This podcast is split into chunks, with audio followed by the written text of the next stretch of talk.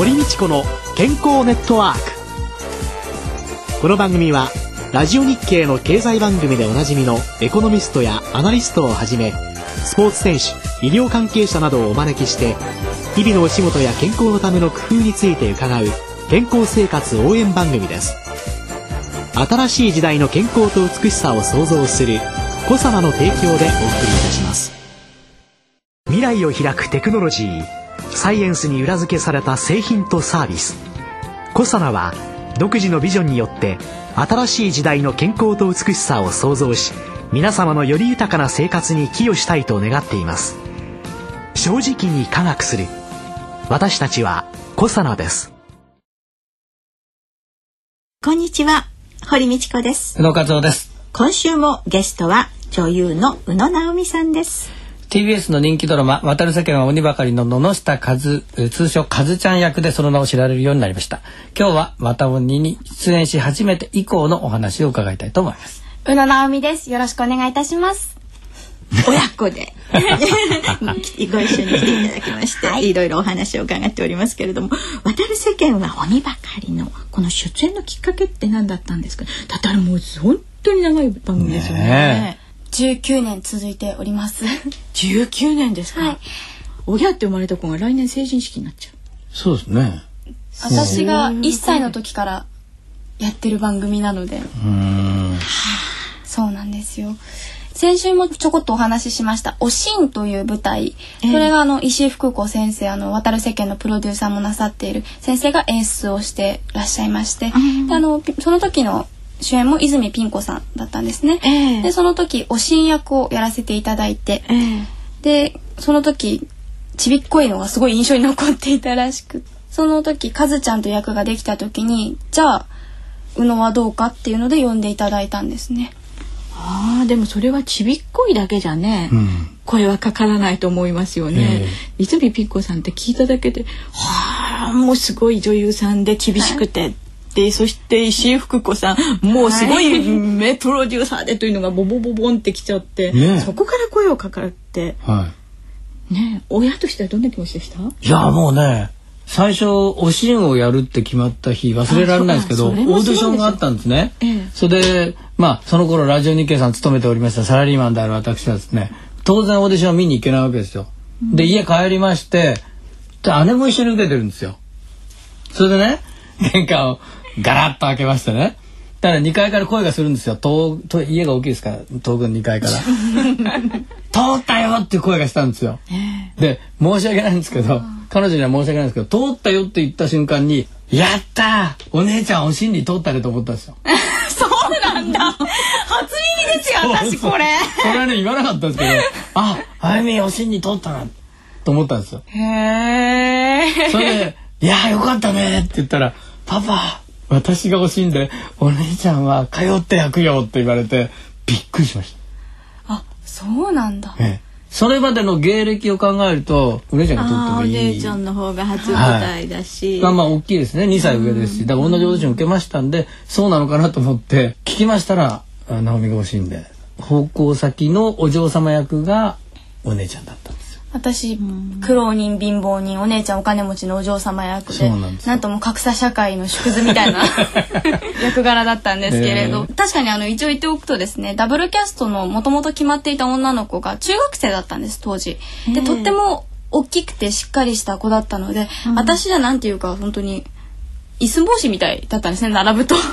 でおしんには小さすぎるんじゃないかっていうふうに劇団の先生も言っていたので、えー、正直受かると私もあまり思ってなかったんですが、うん、あのその後オーディションの相手役をしてくださった方と石井先生は入ってきた瞬間あこいつだって思った。って先生と目を合わせてたんだって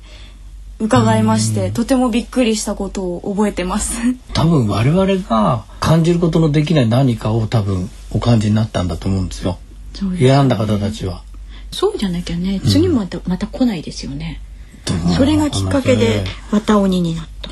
そうですね、後々お聞きしたところではピン子さんが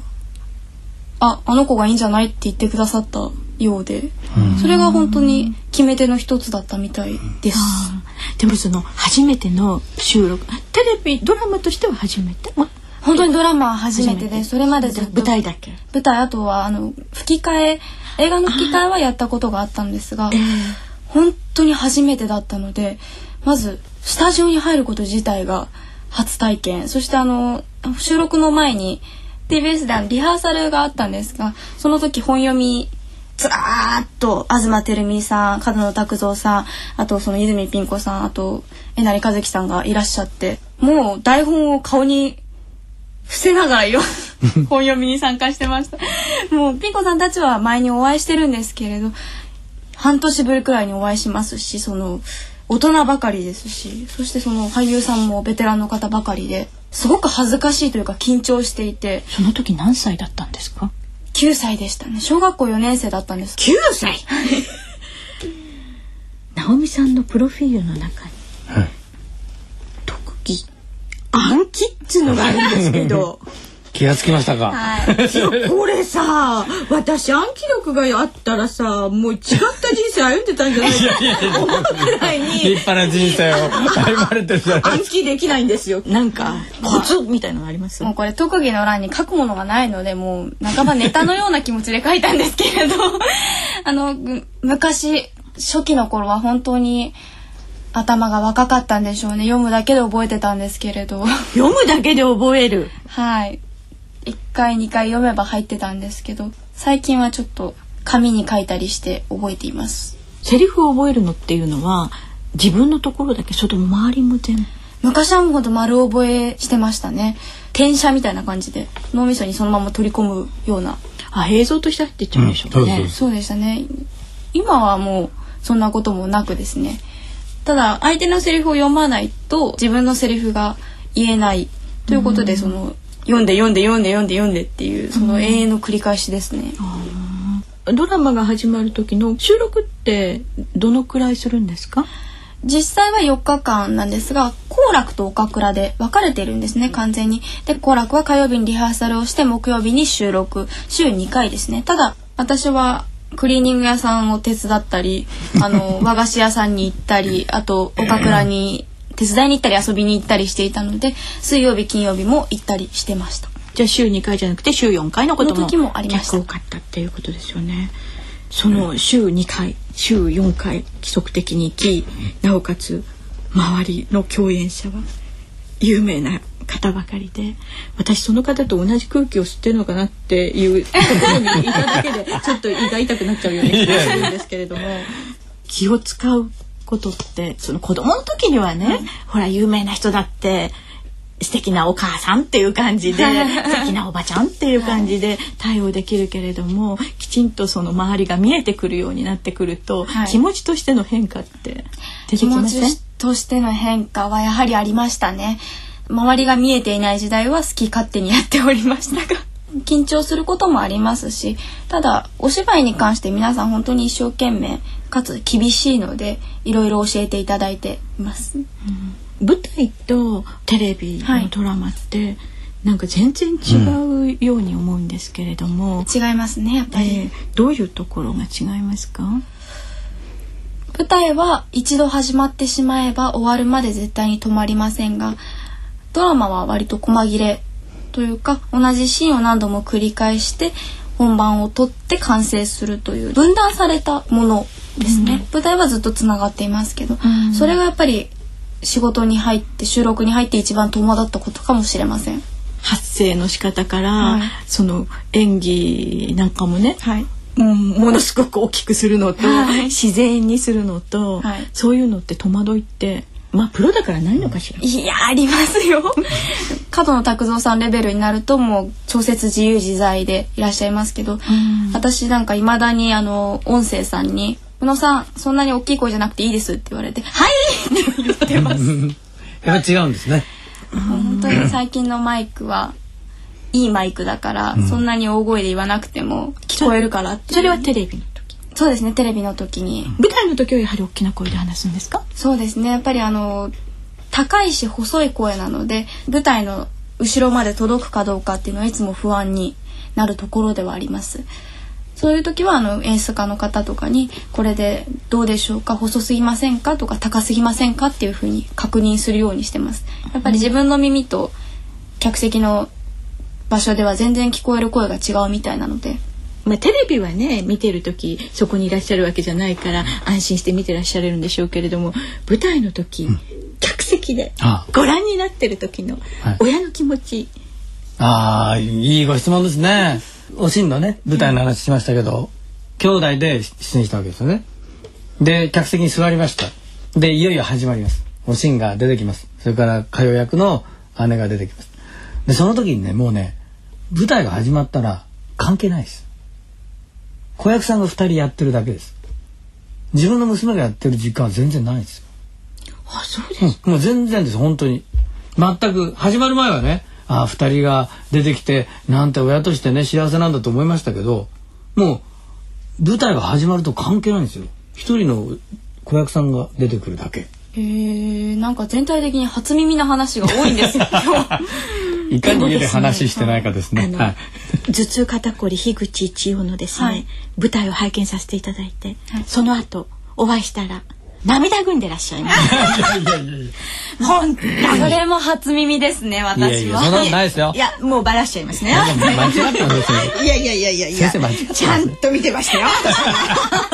ね、ご覧くださった時、立川で本当に最後の最後の公演だったので私もボロ泣き、ね、ね、だからね、はい、役じゃなくて本当に泣いちゃってる本当に泣いちゃってる今までの苦労が報われてあれだねってねもう本当に親としてね。いやいやそれなんか間違ってますよ。いやでも確かにそうなんですよ。その頭痛肩こり樋口一葉で私は最後にあの花道を歩いていく全てを背負って歩いていくっていう大変素敵なシーンをいただいたんですけれどそのシーンを毎回家族が見るたびに泣くらしいんですよ。なんか楽屋にその後「お疲れ」とか言ってあの会った時になんか目が赤い。で姉なんかもその千秋楽の時に号泣していたらしくて。ねえ、うん、人事のように見てるとか言ってる割にはね割となんか涙目だったりとか。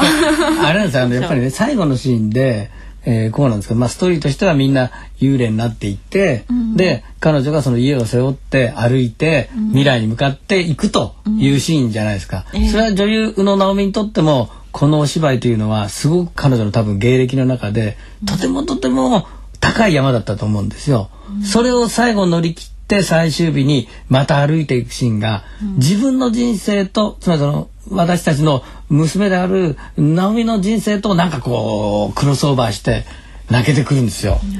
もう全くねその関係ない人間としてこう見てた時にもね、うん、あの最後のシーンっていうのは、本当に私なんかはあ女性がね本当に一人で自立して立って生きていくことのね、大変さや日本の中のねその家計が家を背負っていくっていう問題だとかねいろんなのそこに彼女の未来や、いろんな複雑な思いがきっと終わりになったんでしょうね。はい、でも泣いてませんよ皆さん。来週は直美さんの日常生活に迫ります。今週のゲストは宇野直美さんでした。来週もよろしくお願いします。よろしくお願いします。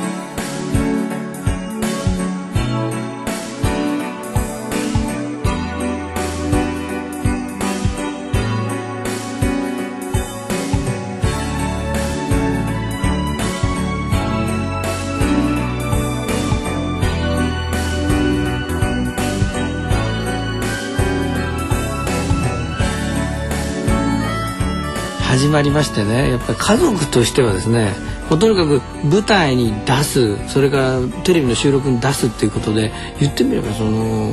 暴走してる馬車の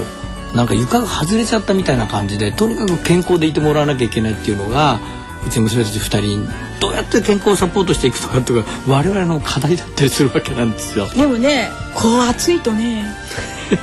夏はねなかなかね眠れませんよね、えー、それであの寝るその朝までひんやりというジェルのマットっていうんですか、えー、あれも24時間続くとかね朝まで快眠とかっていうのが、うん、国民生活センターから調べたらそんなに続かないよっていうようなことを言われたりとかねありますけれども寝る場所の工夫ってやっぱり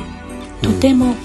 大切ですよね。うんどうしても人間というのは昼間の時間が長い時というのは、日内リズム的にねもう睡眠時間短くなるんです。それで夏至を過ぎた頃からねまた長くなっていくというね日照時間と睡眠の長さってね実は違ってるんだけれども、みんな1年365日同じぐらい寝てなきゃいけないって 思ってる方結構。そう思ってますねそうじゃなくて体内時計は長くなったり短くなったりしてるよっていうようなことも知っていただきたいし暑いところでのねなかなかねクーラーなしじゃもう東京なんか寝れないんですもんね。そうですね。ね扇風機直接顔に当たって顔がこわばっちゃったりとかですね、うん、顔面神経痛になっちゃうような方もいらっしゃいますしそんなものも気をつけなきゃいけないし何しろ良い睡眠を得るのは朝の光から始まりますので。朝起きて光を見た時その大きな光がその夜何時頃に眠りますよという日大時計をセットしますので良い睡眠には朝起きた時の光を見るところから始まるんだっていうことを知っていただけたらなというふうに思いましたね。勉強になりました。はい。え来週も宇野直美さんをゲストに迎えてお送りいたします。お相手は堀道子と宇野和夫でした。それではまた来週。ごきげんよう